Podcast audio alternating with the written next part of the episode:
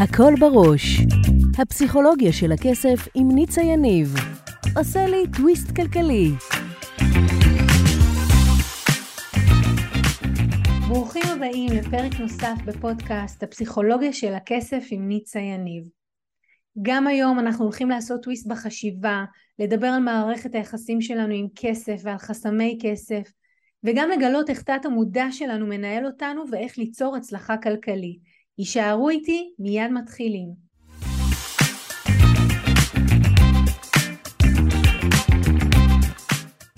והיום אני ממש מתרגשת, אני מארחת את אורה אריאל, שאני מיד אציג אותה וגם תגידי היי. היי. היי, ליון אישי. אורה, אז אני רוצה לא לטעות. אז היום אורה, קוראים לעסק שלה האופטימית, היא יועצת פיננסית ומרצה מבוקשת, והיא מנהלת את הבלוג המצליח, בלוג להשקעות, כן? האופטימית, וגם מובילה את הפודקאסט הנשי שנקרא משקיע תקרא לאחותך.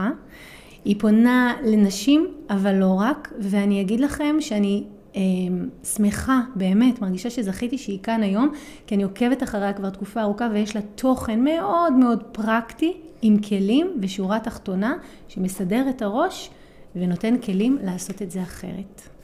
אז ברוכה הבאה, אורה. תודה רבה, ניצה, זה התרגשות גדולה להיות כאן. אז כיף לי שאת פה. כיף לי ממש להיות פה, מאוד מתרגשת, ונראה לי שהולך להיות מעניין. כן, זה בטוח הולך להיות מעניין.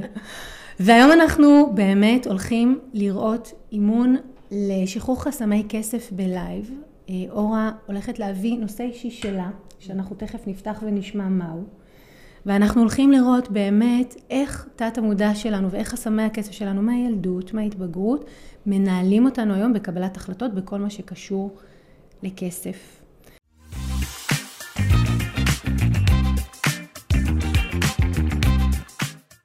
רגע לפני שאנחנו קופצות לשיחה יותר עמוקה, אני אשמח שתספרי קצת מאיפה את מגיעה. אז אני התחלתי את הדרך ללא איזשהו ידע פיננסי, בעולם המקצועי שלפחות, ובאמת הלכתי לבחור, כשהייתי צריכה לבחור מקצוע, הלכתי לבחור דווקא בהייטק ובטכנולוגיה, כי ידעתי ששם יש כסף, אבל לא ממש אהבתי את מה שעשיתי. לכן באיזשהו שעה חיפשתי דרך לצאת החוצה מהמרוץ, כמו שנקרא, ולמצוא לי אלטרנטיבה אחרת, ומכיוון שלא ידעתי מה אני רוצה לעשות שאני אהיה גדולה, אז גיליתי את עולם ההשקעות, וגיליתי שדרך השקעות אני יכולה לייצר לעצמי את הזמן שלי מחדש, אני יכולה לגרום לזה שאני קונה את הזמן שלי, אני קונה איזושהי השקעה שהיא מממנת את האורח חיים שלי, וככה אם אני בוחרת שלא לעבוד, אני יכולה לבחור את זה. אני לא חייבת להישאר בעבודה שאני לא אוהבת. אוקיי. מתי בעצם הרגשת? אמרת לי שבגיל 31 קרה שינוי, נכון? נכון. מה קרה? בגיל 31 קרו שני דברים ככה בבת אחת, שזה מראה לפעמים כמה הדברים יכולים להיות מאוד מדויקים.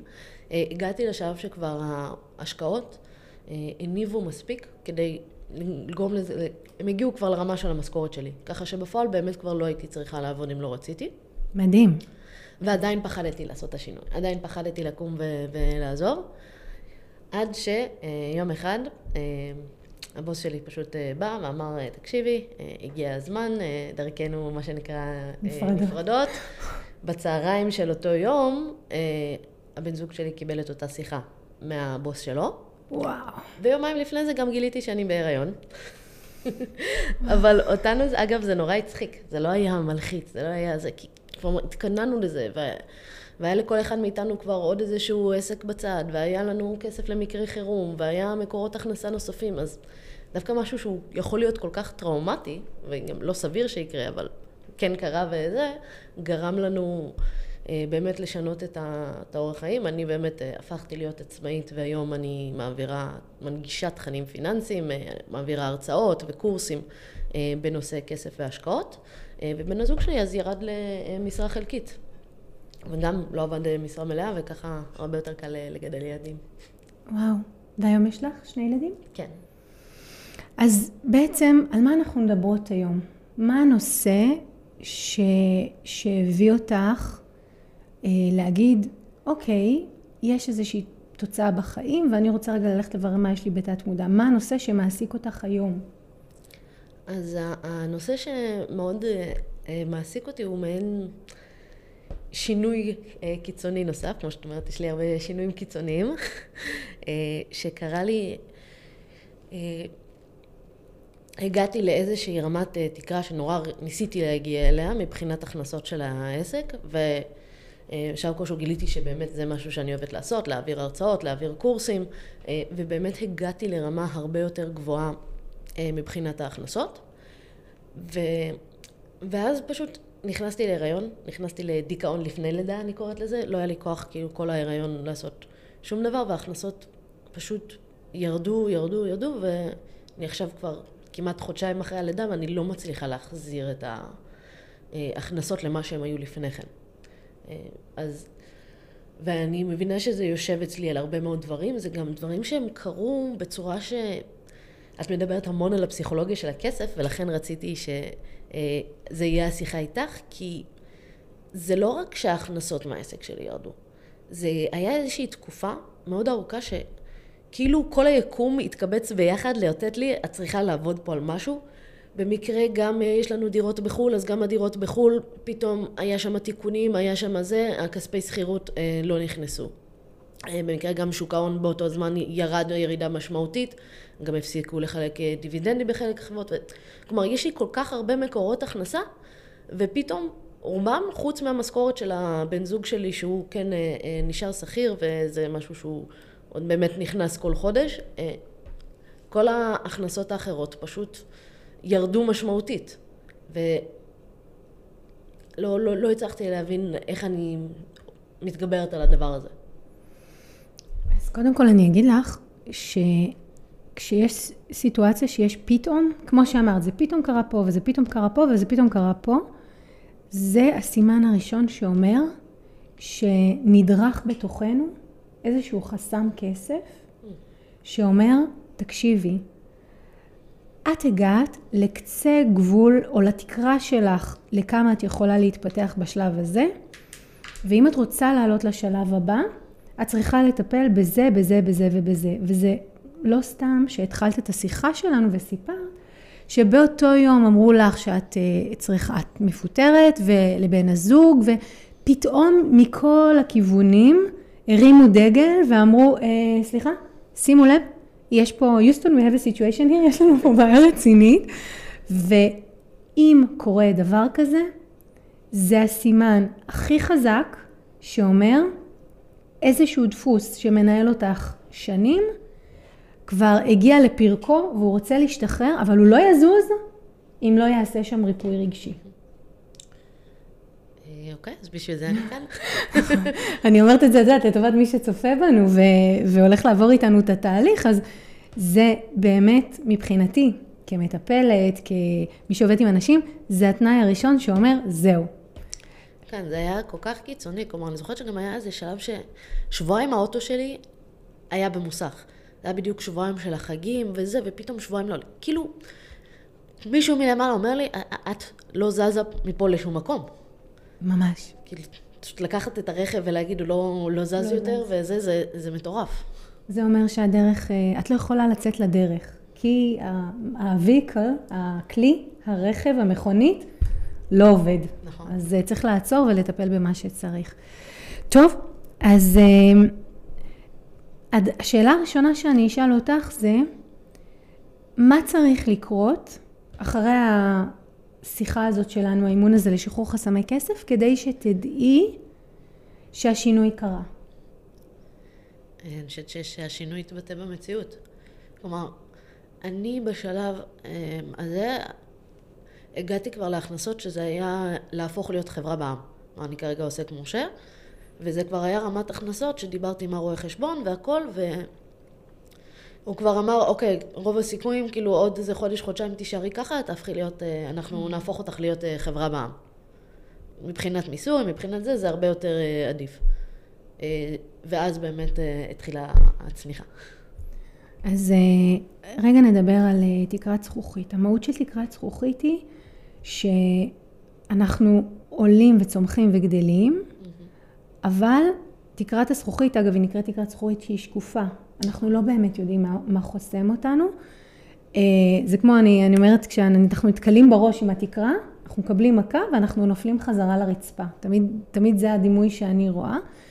ובמצב שאני יודעת מה תקרת הזכוכית, אני יכולה לטפל בזה, אבל אם אני לא יודעת, יקרה בדיוק מה שאמרת. אני אגדל, להגיע לאיזה פיק, ושם אני אחזור, ואני רוצה להגיד רק, כל האנשים, כולם, ללא יוצא מן כלל, גם השירים הגדיים, יש להם איזה רף של הכנסות, שברגע שהם יגיעו לרף הזה, מבפנים הם יתחילו איזשהו תהליך של חבלה עצמי, דברים לא יסתדרו, דברים יסגרו מבפנים ומבחוץ, ואז הם יחזרו אחורה, ועוד פעם יתחילו לעשות את הבנייה הזו, ועד שלא תהיה שם פריצה דרך אמיתית, הם יהיו על הגבול הזה, למעלה ולמטה.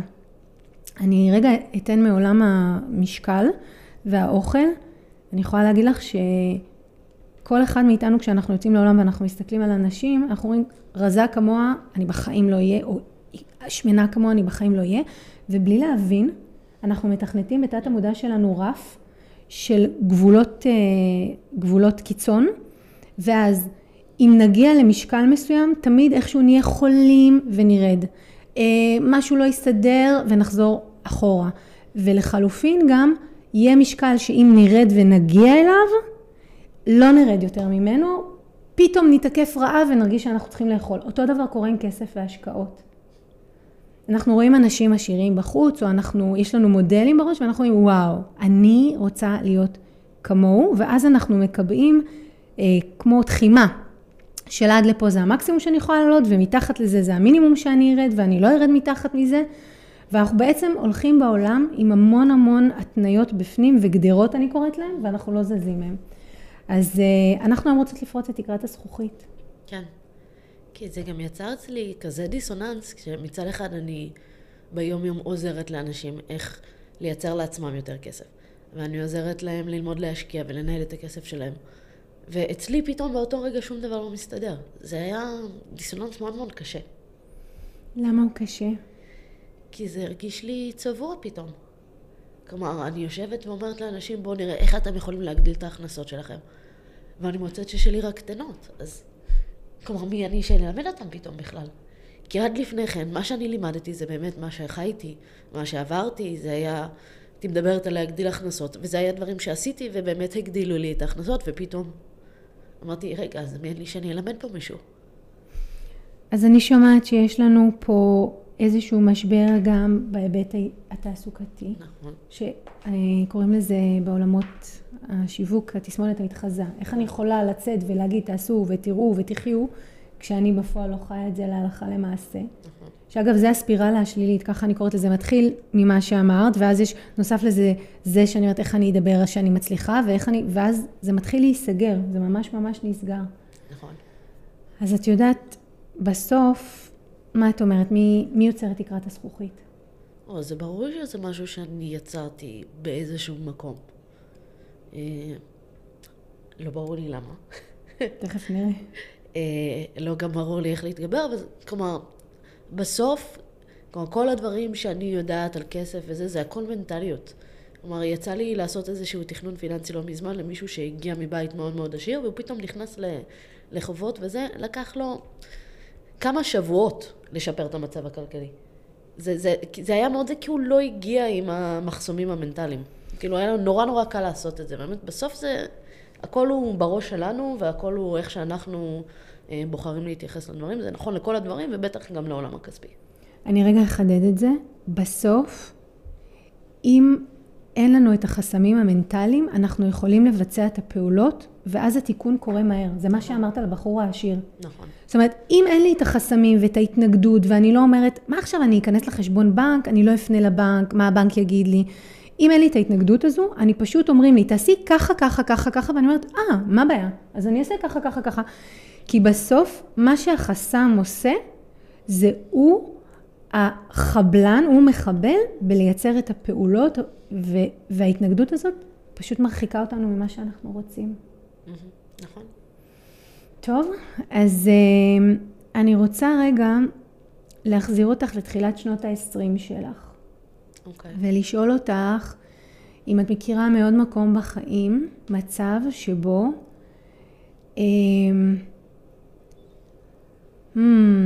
אוקיי, אני אלך רגע על סיפור, בשביל שנבוא מהצד. הייתה לי לקוחה שבכל פעם שהייתה רצה, רגע לפני קו הגמר, היא הייתה אומרת, טוב, אני הבנתי את הרעיון, אני הבנתי שאני יכולה לעשות את זה, אני משחררת, אני מוותרת. והיא עשתה את זה עוד כנערה, המורה להתאמנות שלה הייתה נטרפת בקו הגמר, מה, את לא נורמלית, אז תרוצי עוד 100 מטר ותסיימי כבר את התחרות, תסיימי כבר. והיא אומרת לה, לא, אני רק רציתי להבין שאני יכולה. ואני רגע שולחת אותך, לשאול אותך, איפה עוד בחיים? כמעט הגעת למה שרצית, שזה כבר את, יש לך בית ובן זוג וילדים, ואת מסודרת כלכלית, והדברים זורמים, ורגע לפני, שאת, אני אקרא לזה גן עדן, שאת שמה את הרגל, דורכת בארץ המובטחת, הכל מתחרבש, ואת חוזרת אחורה. אני לא אומרת לך עכשיו דוגמה מתחילת שנות ה-20, אני כן חושבת באותו... ביום שפיתרו את שנינו, כלומר מבחינתנו זה היה, וואו, בואו נלך נעשה טיול מסביב בעולם ונהנה והכל. אבל פשוט הייתי בהיריון והרגשתי כל כך רז. לא הרגיש לי כל כך נכון ללכת לעשות טיול בעולם באותו שלב. זה עוד, זה בקורונה, זה הרגיש של, וואלה, זה היה שלב שבדיוק הילד נכנס, ממש איזה חודש אחרי שהילד נכנס למסגרת, תסתגל, פתאום כאילו החיים חזרו להיות, היה לי קצת יותר זמן לעצמי, במקום להיות עם התינוק בבית, ואז הגיעה קורונה ואז הילד היה כל היום בבית. ואז חזרנו אחורה. אני אשאר עכשיו על הדוגמאות, לא עולות לי. זה ממש, אגב, אני קוראת לדפוס הזה, הארץ המובטחת, זה קשור למשה, ואנחנו יהודים. אני אגיד לכם שיש דפוסים שאנחנו נוסעים כקולקטיב. ומשה עשה את כל הדרך. את כל הדרך עם עם ישראל שתמתן את דעתו. אבל שנייה לפני הכניסה לארץ המובטחת, הוא לא הצליח והוא לא נכנס. ואני יכולה להגיד לך שזה אחד הדפוסים המאוד נפוצים בעולם ההשקעות והכלכלה. אני רואה את זה כבר שנים, אני רואה את זה גם בשוק ההון, שאו נכנסים בזמן הלא נכון, או יוצאים לפני, ואז פתאום התיק נותן תשואות מטורפות. ואז אני רגע אשאל אותך, מאיפה את מכירה את זה אולי מהבית, מאמא או מאבא, אם היה כזה בילדות? התקילה אותי פה בשאלות קשות. אם אין אז אין, את יודעת. אני ניסה עכשיו, אבל לא עולה לי איזשהו משהו לראש, כמעט הגענו ו... לא משהו שזכור לי. טוב. אז אם אין לך משהו בפרטי, כן נתת באישי שלך, וחזרנו לאמא ואבא ואין, אז אני אשאל אותך, אם היית צריכה להסביר לי, ניצה, אני יצרתי את החבלה העצמית הזאת, ורגע לפני שנכנסתי לארץ המובטחת, דאגתי להישאר בחוץ, מה היית מסבירה לי? למה זה קרה? אני חושבת שזה אולי פחדים מלהיות חברה בעם, פחדים כאילו להתחייב לאיזה שהן עלויות כבדות מדי חודש. כלומר, אני שמה לב שזה משהו שחוזר על עצמו, של אני אהיה מוכנה לעשות משהו שהוא בעלות חד פעמית, אני פחות אהיה מוכנה להתחייב לדברים שהם עלות מתמשכת. אולי בעיה שבראש שלי איכשהו חברה מתקשר לניהול עובדים, וזה גם משהו שמלחיץ אותי, מפחיד אותי, לא כל כך בא לי לעשות. נורא התרגלתי לעבוד לבד, כמה שזה... קשה, ואני יודעת שזה מעכב אותי, אז...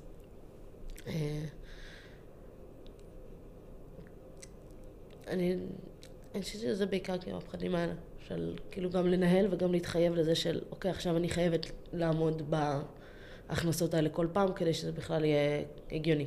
אז זאת באמת השיחה. השיחה היא, אם אני חברה בעם, אז אני מעמידה לעצמי איזשהו רף ציפיות, שעכשיו אני צריכה לעמוד בהם כל חודש. ואחת עם להתחייב. וואו, נוראי בזה. אז זה הנושא. זה מה שעומד בינך לבין קפיצת הגדילה הבאה. ההתחייבות. כי מה הפחד בלהתחייב? שאין לי לאן לברוח. כי מה יקרה אם לא יהיה לך לאן לברוח?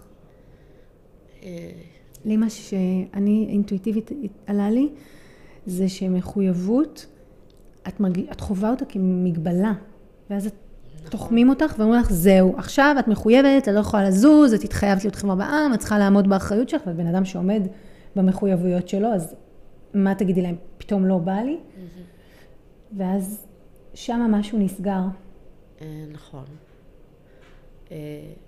מה הייתה השאלה? השאלה הייתה, זה טוב, זה אומר שהראש שלך כבר עובד על זה. השאלה הייתה, האם את מכירה בחיים שלך דמות שלמרות המחויבויות שהיו לה, קמה והלכה? טוב, זה קל, זה אבא שלי.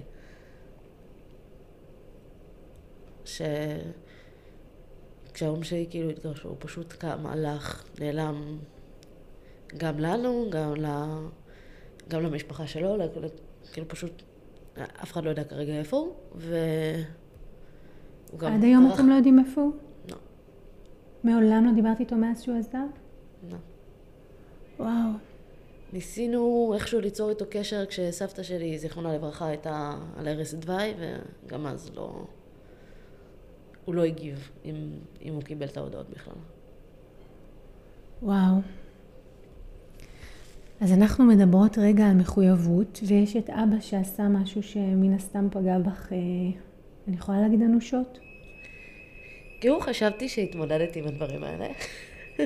לא ספק, הפגיעה היא קשה, כי הוא גם, כלומר מהבחינה הכלכלית, הוא מאוד מאוד דאג לנסות להשאיר אותנו כמה שיותר בלקום, כלומר הוא רוקן את החשבונות הבנק, הוא הלך, הוא השאיר את אמא שלי שהייתה עקרת בית עם 4 ילדות קטנות לגדל.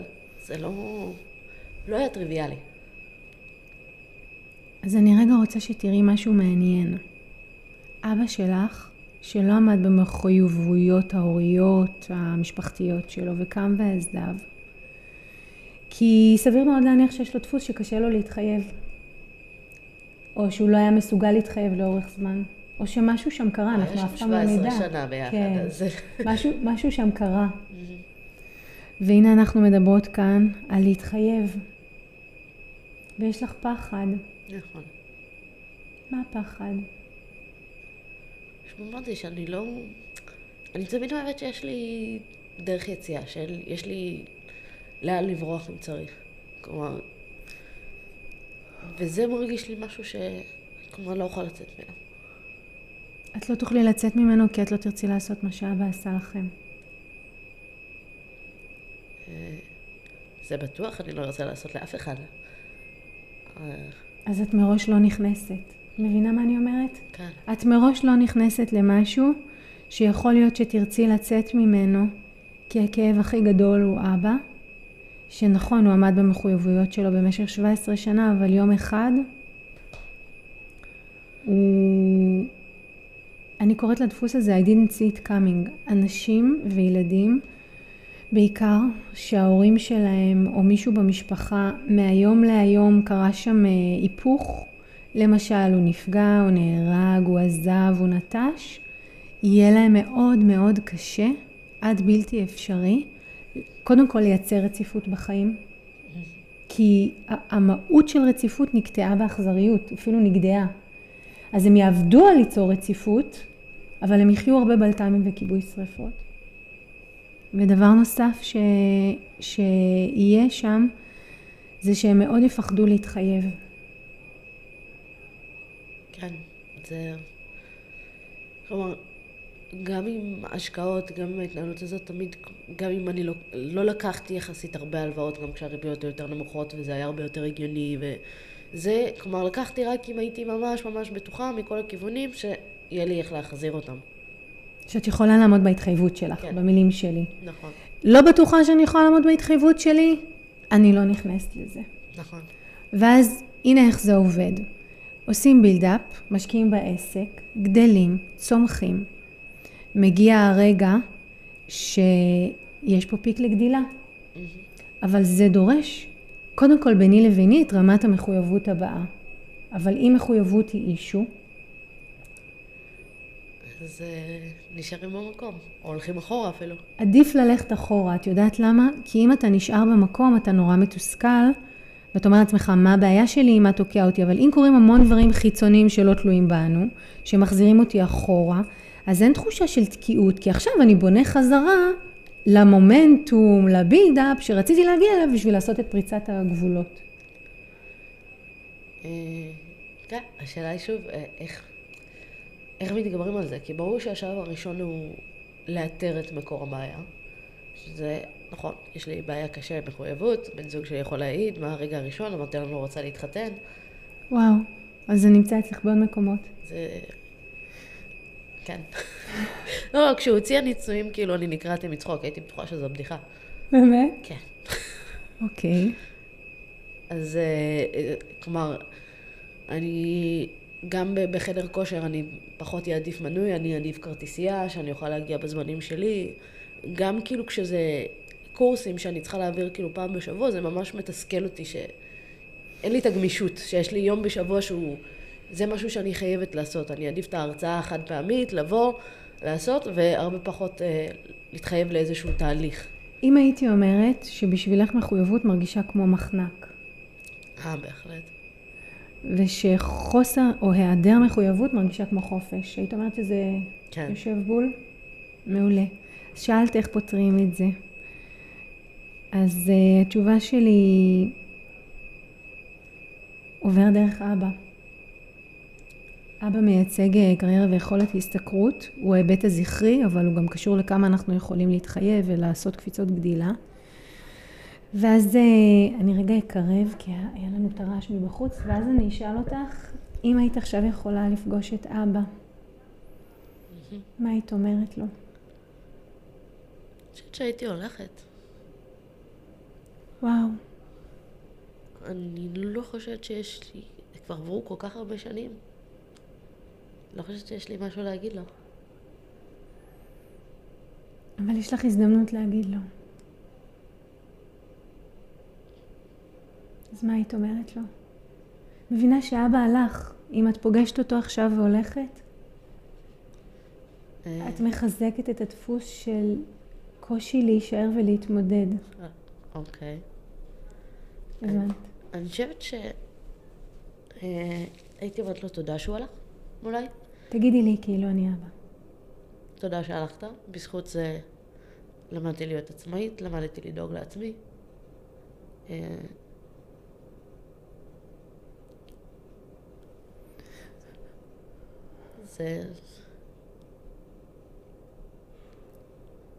אני לא יודעת, בראש שלי הוא פשוט מקושר לצרות, כלומר למשהו לא יציב שאני לא רוצה בחיים שלי.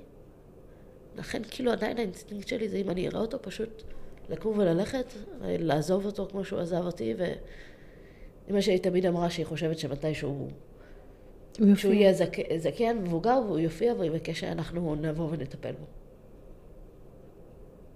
וכאילו הגישה שלי, אתה לא היית שם בשבילי. אין לי שום מחויבות כלפיך. אוקיי, אז אני אשמיע לך מה אני שומעת בראש שלי. אם אבא מייצא קריירה ויכולת הסתכרות, תכף נדבר על זה. לבוא מול אבא ולהגיד לו את הדברים האלה, ולקום וללכת, בלי לחוס עליו, בלי להגיד לו כמה זה כואב, משאיר אותך תקועה במקום הזה. אני אסביר. את אמרת, הוא מתקושר אצלי לצרות וחוסר יציבות. נכון. כרגע, כשאת לא יכולה להתחייב לעצמך ולגדילה שלך, את לא תחווי יציבות. יהיה לך אפס, תגיעי לפיק, יהיה דאון. עוד פעם תבני את עצמך, יהיה אפ, יהיה דאון. את לא תצליחי לייצר את הרציפות ואת היציבות שאת כל כך מייחלת לה. אז בסוף, אבא באמת מייצג את הצרות ואת החוסר יציבות ורציפות, אבל את חיה את זה הלכה למעשה היום, ומה שלא ייסגר מולו, ישאיר את זה גם פגוע אצלך, מול העסק. כן, פסיכולוגיה תמיד הכל חוזר לאבא ואמא. לא תמיד. אני יכולה להגיד לך שבפחות במדינת ישראל הרבה יושב על הצבא, על מקום העבודה הראשון, וזה לפעמים דברים שלא היו במשפחה הגרעינית. אבל ספציפית אבא, כמו שאמרתי, מייצא קריירה ויכולת הסתכרות, ואם את אומרת לי ניצה, אבא מקושר אצלי לצרות, אבא מקושר אצלי לחוסר יציבות, זה מה שאת תחווי בעסק. זה נכון, כלומר, זה באמת מרגיש לי שכאילו כל חודש אני צריכה לעבוד לייצר לקוחות חדשים, בגלל שאין לי משהו המשכי בעסק. כמו אומרים לי, תעשי תהליכי ליווי ארוכים, תעשי, לא יודעת מה, מועדון מנויים או משהו כזה, כדי שיהיה איזשהו תזרים קבוע, וכאילו כל פעם יש איזה משהו, פעם קורס כזה, פעם קורס כזה, שהוא מביא את רוב ההכנסה באותו חודש, אבל אז באמת חודש הבא צריך לעבוד מחדש לראות מאיפה מייצרים איזושהי הכנסה לעסק. את יודעת שיש לי לקוחה שאבא שלה נפטר כשהייתה בגיל צעיר, בגיל 8, והיא מגיעה מעולמות הטיפול. וכשהיום מגיעים אליה לסשן, בסוף הסשן היא אומרת להם, טוב, היה לי מאוד נעים לפגוש אתכם. והם אמרו לה, אוקיי, לקבוע פגישת המשך. לא, לא, אין צורך, באמת. אני לא חושבת שיש צורך, פתרנו את כל מה שצריך. אני גם סומכת עליכם שקצת תקראו וקצת תעשו עם עבודה עם עצמכם. אין צורך להמשיך. לקח לנו זמן להביא אותה למקום שהיא הייתה מסוגלת לבנות תהליכים ארוכי טווח עם לקוחות. היא כל פעם הייתה אומרת לי, זה חונק אותי, אני מרגישה שהם שולטים בי, שזה מנהל אותי, אני לא רוצה, אני רוצה את החופש שלי, הם גוזלים את החופש. אמרתי לה, תקשיבי, הנושא הוא מחויבות, אנחנו עובדות על לאפשר לך לייצר מחויבות שלך עם עצמך בראש ובראשונה, ואני אגיד פה משהו מאוד עמוק. אם אדם לא מסוגל להיות מחויב לעצמו בגלל החוויות הילדיות שלו נקרא לזה, הוא יביא אליו לקוחות שיהיה להם הרבה פעמים קשה להתחייב אליו. כי זה מהדהד מבפנים החוצה. אז זה כמו הם אורח לרגע, הם יבואו, הם יצריכו משהו, הם ילכו, הם יבלבלו הרבה את השכל, אני אומרת לטובת העצמאים. חלק לא, חלק כן, חלק ירצו להמשיך, אבל אז הוא יגיד להם לא, לא, לא. ואני אומרת שוב, מהעצמאים שאני רואה, הם את הלקוחות שכן צריכים את המחויבות ואת הרפטטיביות, הם ממש יאשו אותם, שהם לא ימשיכו איתם. הם ישלחו אותם למנטורים אחרים שעושים כזה המשכיות ותהליכים ארוכים, והם יישארו בחוויה שיש להם חופש, אבל המחיר שהם ישלמו על זה, שהם כל פעם יצטרכו לייצר פול לקוחות חדש, וגם בתוך, כמו שאת אומרת, את חי השקעות פסיביות, אז גם בתוך העולם תוכן הזה, הם יבחרו בסל מוצרים מאוד ספציפי. וגם שם יהיו עניינים ויהיו צרות, והדברים לא ילכו חלק, במקום שהם פשוט ייקחו משהו, ישיגו אותו וזהו, ועכשיו זה פשוט מכניס רנטה, ובסדר, מדי פעם לא יודעת, 3, 4, 5 שנים, אני אומרת לכם, אנשים שאני עובדת שהם עשירים, אין להם בכלל עניינים כאלה, אם אין להם בעיה עם מחויבות. אבל כשיש לך עניין עם מחויבות, גם הדברים שמקיפים אותך, מסל המוצרים ועד המערכות יחסים הרבה פעמים, יש שם המון מתח. אז עכשיו אני שואלת שוב, אחרי כל מה שהסברנו, מה היית אומרת לאבא? אם היית יכולה להגיד לו, ולהישאר להגיד לו, לא ללכת. כי בללכת את אומרת לו, ממש נעלבתי עד אם כן נשמתי, ובא לי לעשות לך מה שעשית לי, שתרגיש איך זה כואב, כי זה כאב לי מאוד. זה לא בהכרח מהמקום של לעשות לו דווקא או שזה יכאב. כי זה מקום של אני לא רוצה להיות שם. למה? כי הוא לא בן אדם טוב. מי אמר שהוא לא בן אדם טוב? אני. מעולה. אז עכשיו אני רוצה להביא אותך לדפוס נוסף, שהוא גם קשור לעולם העסקים, שאני רואה אותו מאוד... הסיפור חיים שלך, ש17 שנה אבא היה שם, והוא היה אבא טוב ב17 שנה האלה? רוב הזמן כן. אוקיי. שזה הגיוני, אף אחד מאיתנו לא מושלם, בטח אם יש לך דפוס של מחויבות, לא תהיה ברציפות משהו. נכון. בשנה האחרונה, לפני שהם התגרשו, היה להם המון ריבים, היה לו התקפי זעם, הוא היה שובר דברים, היה המון. אז 17 שנה, 16 שנה היה בטוב בסך הכל, כן. נכון? מה אני רואה בעסקים? שאם הדפוס שלך הוא כזה, אז את יכולה להיכנס לאינטראקציות עם לקוחות, שלא משנה כמה תתני להם ותהיי שם עבורם, ותצאי מגדרך, ותעשי מעבר לשעות העבודה. אם יהיה שם היפוך שלך מולם, הם לא ירצו לשמוע ממך, הם כמו אם חיכו את כל מה שהם קיבלו ממך לכל אורך התקופה. לא יודעת אם חווית את זה, כן? אני מדברת על דפוסים אחרים, שמחה בשבילך שלא, כי זה דפוס קשה מאוד, שאתה שם בשביל מישהו. אז אני שואלת, 16 שנה הוא כן היה אדם טוב, לא מגיע לו קרדיט על זה? כי הוא עזב כשהייתי בת 13, אבל כן, כן. בסדר, בוא ניתן לו קרדיט על זה שהוא היה אבא טוב, למד אותי לרכב על אופניים, או לקח אותנו לטיולים. כן. היום כשאת אימא, מה היה צריך לקרות כדי שתקומי ותעזבי את הילדים? אני לא חושבת שיש משהו כזה. ואת בכל זאת הבת של אבא שלך, ויש לך DNA ממנו ומאימא. זה אומר שכנראה שהיה צריך לקרות משהו מאוד מאוד מאוד קיצוני. בשביל שהוא גם ילך וגם לא ישמור איתכם על קשר. לא שאני לטובתו או לטובת, אני פשוט רוצה לשחרר אותך מהכאב הזה, כי הוא תוקע אותך בחיים האישיים שלך. ואני תמיד אומרת, בהנחה שאני אלך עם מה שאת אומרת ואבא מה שהוא עשה לא היה צריך לעשות, למה להמשיך לחיות את זה? מבינה? מבינה רגע מה?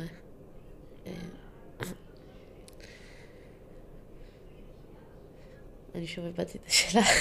בסדר, זה בסדר. יש הרבה נתקים. כשעושים תהליך רגשי יש הרבה נתקים. כי המיינד שמנסה לשמור על רצף הגיוני, קוהרנטי, נקטע כי הרגש מציף. אז מה היית אומרת לאבא? תמיד עשה להגיד תודה באמת על כל מה שהוא עשה עד לפני כן. ואולי שואלת אותו אם טוב לו עם זה שהוא עזב.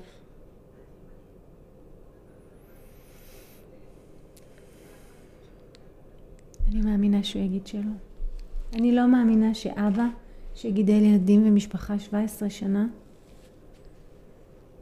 ולא יודעת מה הסיבה שהובילה, אני לא מכירה אותו, אבל יכול להיות לו אם זה טוב. אתה זוכר את זה דקה בכל רגע מהקיום שלך.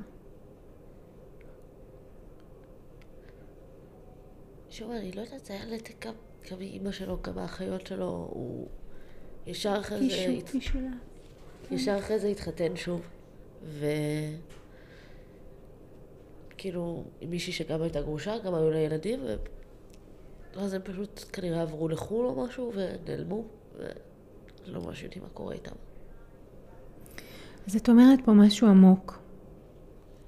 את אומרת פה, הוא עזב אותנו, וכשהוא התחיל חדש, זה נדמה שהוא שכח את כל מה שהיה לפני החדש הזה. אני אחזור לנושא הפגישה שלנו. אז אם אני אעשה קפיצת גדילה ואני אתחיל חדש, קרי, אני אעבור מיוסק מורשה לחברה בעם, מי יודע אם אני לא אמחק את כל מה שהיה לפני. לא בא לי לעשות את הקפיצת גדילה הזאת. וואו. זה עמוק. מאוד. זה עמוק. אז עדיף לי... אני חושבת שעוד 100 שנה לא הייתי מקשרת את זה. לא, לא הייתי מקשרת. שזה אני פה, זה מה שאני עושה. מזה אני...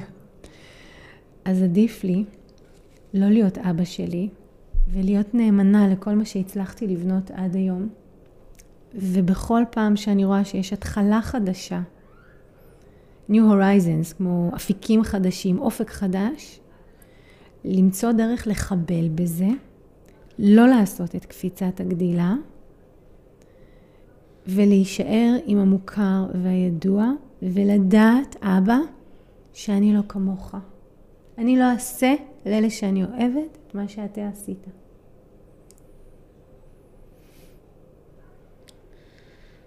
זה בטוח, אני לא יכולה לעשות, גם אני יודעת שהבן זוג שלי לא יוכל לעשות דבר כזה בחיים. אני בעצם אומרת שבתת המודע שלך נוצר חיווט בין התחלה חדשה וחיים חדשים, לנטישה, אובדן, פגיעה אנושה בעיקרים לי, ולכן כל התחלה חדשה תהיה אצלך הרבה יותר קשה. דיברנו על מעבר, גם מעברים שלך, זה יהיה מאוד קשה. ויש שם איזשהו מקום של לשמור אימונים לישן. אז למשל, זה יהיה להישאר בדירה סחורה, אני אומרת לך מלקוחות שעבדתי איתם, אבל לא לקנות דירה, כי לקנות דירה זה הקפיצת גדילה הבאה, שאין מצב שאני עושה אותה, כי זה חיים חדשים. זה בדיוק הקפיצה שאנחנו גם מנסים לעשות עכשיו, שנה וחצי מנסים למצוא דירה שאנחנו רוצים, בדיוק מגיעים לנקודת כמעט סיום, ובסוף משהו צץ ולא קונים אותה. מעולה, אז אני אשאל את אותה שאלה שוב. מה היית אומרת לאבא? עכשיו אחרי כל מה שאמרנו, כי בסוף שם הריפוי האמיתי העמוק. אם אני הייתי אבא, ואת מסתכלת עליי, מה היית אומרת לי? אולי הייתי שואלת למה הולך? מה גרם לו לעשות כזה ניתוק קיצוני בחיים?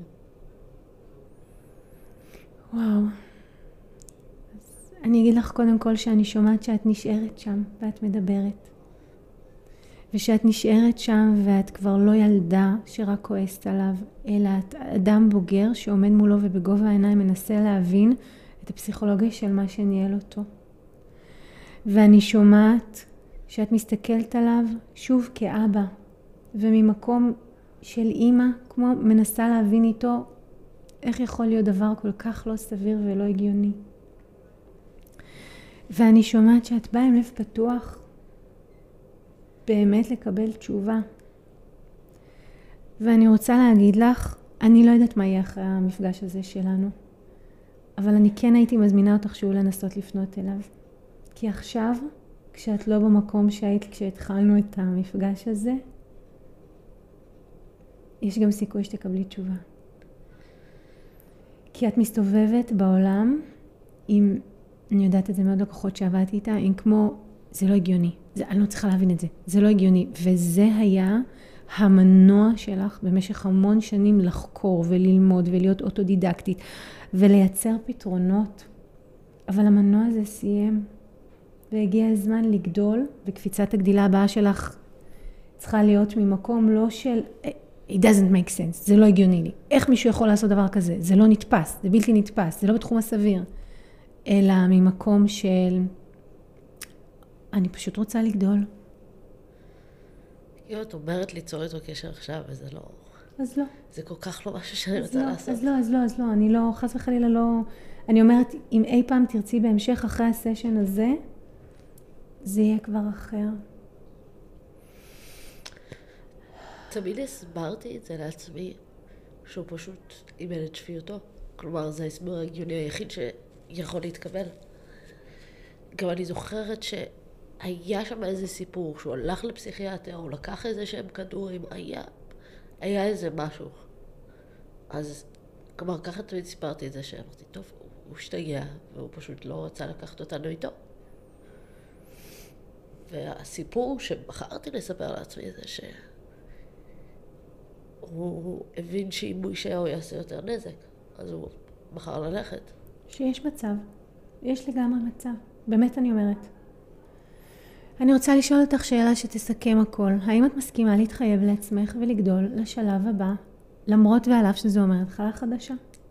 כן, לא, אף פעם לא הלחיץ אותי התחלות חדשות. טוב, היום ראינו שהיה שם קצת מעבר מאחורי הקלעים של הדבר. תראה, את במודע לפחות, לא היה מלחיץ אותי. וזה קוראים לזה תת מודע. כי אתה בלוגית חושב שמה הבעיה? מה הבעיה להרוויח? מה הבעיה לעשות ערוצים? כמה ערוצים? בעיה, מנהלים אותנו דברים אחרים. אז זה מה שיהיה. יש לך משהו ככה, כמה מילים לסיכום, אם את יוצאת מהיום? זה יקרה אגב, את תוכלי לעשות את קפיצת הגדילה. כן, נקנה בית ונהפוך להיות חברה בעם. כן. אין סיבה שלא. אני גם חושבת שאין סיבה שלא. זה מוזר לי שזה לא קרה עד עכשיו. עכשיו זה יכול. אני רוצה לצאת עם, בוא נגיד, פיוס עם מחויבות. מעולה. לעשות שלום. כן. מעולה. ששנים הייתי ממש אנטי הקונספט. מעולה, אז אני ממש מלמדת את התמודה שלך עכשיו, באמצעות הכלים שאני עובדת איתם, לעשות שלום עם מחויבות, להרפות ממה שהיה. אני שולחת ריפוי לילדה הזאת, לכל הדברים שנגענו בהם היום, ופתחנו היום הרבה צ'אצ'קס, אני קוראת לזה, ולעשות עם זה שלום ולשחרר את זה. טוב, אני אדאג להודיע, שנהפוך להיות חברה בארבע שלי את הבית. אני חכה לשמוע. שיהיה עוד מחויבות. כי כאילו זה מצחיק אותי שבמקומות מסוים, שהם נראה לי אינטואיטיבית, אחי אלה שקשורים לאבא, שהצלחתי גם להביא ילדים, גם להתחייב לזוגיות כלשהי. אז אמרתי, אבא מייצא קריירה ויכולת הסתכרות, אז זה בא לידי ביטוי בעסק. בסדר? אני רוצה להודות לך. וואו, את אמיצה, אמיצה, אמיצה, ואמיתית, ואותנטית, ומהממת. אז תודה שבאת ופתחת את הלב ושיתפת ואפשרת הצצה אמיתית למה שקורה בתת מודע שלנו ואיך אנחנו מנהלים או לא מנהלים את קבלת ההחלטות הכלכליות שלנו. תודה ענקית לך ניצה. אני כבר רואה את הרגע שאני מתקשרת לספר לך. אני הולכת להעלות על זה, לכתוב את זה, שקיבלתי את השיחה הזאת, זה יקרה. אין לי ספק בכלל. אין נחקרה. תודה רבה לך. תודה לך. תודה לכל מי שהיה איתנו והקשיב וצפה והתחבר. אני מזמינה אתכם לראות איפה מהדברים שהיא הביאה פוגש אתכם. אני מזמינה אתכם לעקוב אחרי התכנים המדהימים של אורה. באמת, הם פרקטיים והם יעזרו לכם להגיע גם כלכלית לאן שאתם רוצים. אז תודה שהייתם איתנו, וכמו כל פעם כשאנחנו מסיימים אני אומרת לכם, תשמרו על עצמכם, תהיו טובים איתכם ותעשו הרבה טוב לכם ולאחרים.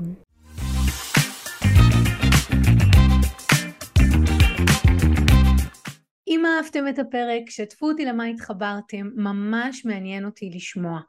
אם בא לכם ללמוד עוד על הפסיכולוגיה של הכסף, הנה המקומות שאתם יכולים להתחיל בהם. באתר nitsayaniv.com תוכלו להזין לתוכנית הרדיו השבועית שלי שנקראת הכל בראש, וגם להצטרף לקבוצת הפייסבוק שלי, הפסיכולוגיה של הכסף עם ניצה יניב. אם אתם עדיין לא עוקבים אחריי, בפייסבוק, באינסטגרם או ביוטיוב, זה בדיוק הזמן לעשות את זה. אלה מכם שרוצים להעמיק, אתם יכולים לפגוש אותי אחת לחודש במפגשים הקבוצתיים לאימון בלייב, או להצטרף לקורס המקיף לשחרור חסמי כסף. תמיד תזכרו, השינוי שלכם עם כסף מתחיל כאן, במקום שבו כסף ותודעה נפגשים. ניפגש בפרק הבא.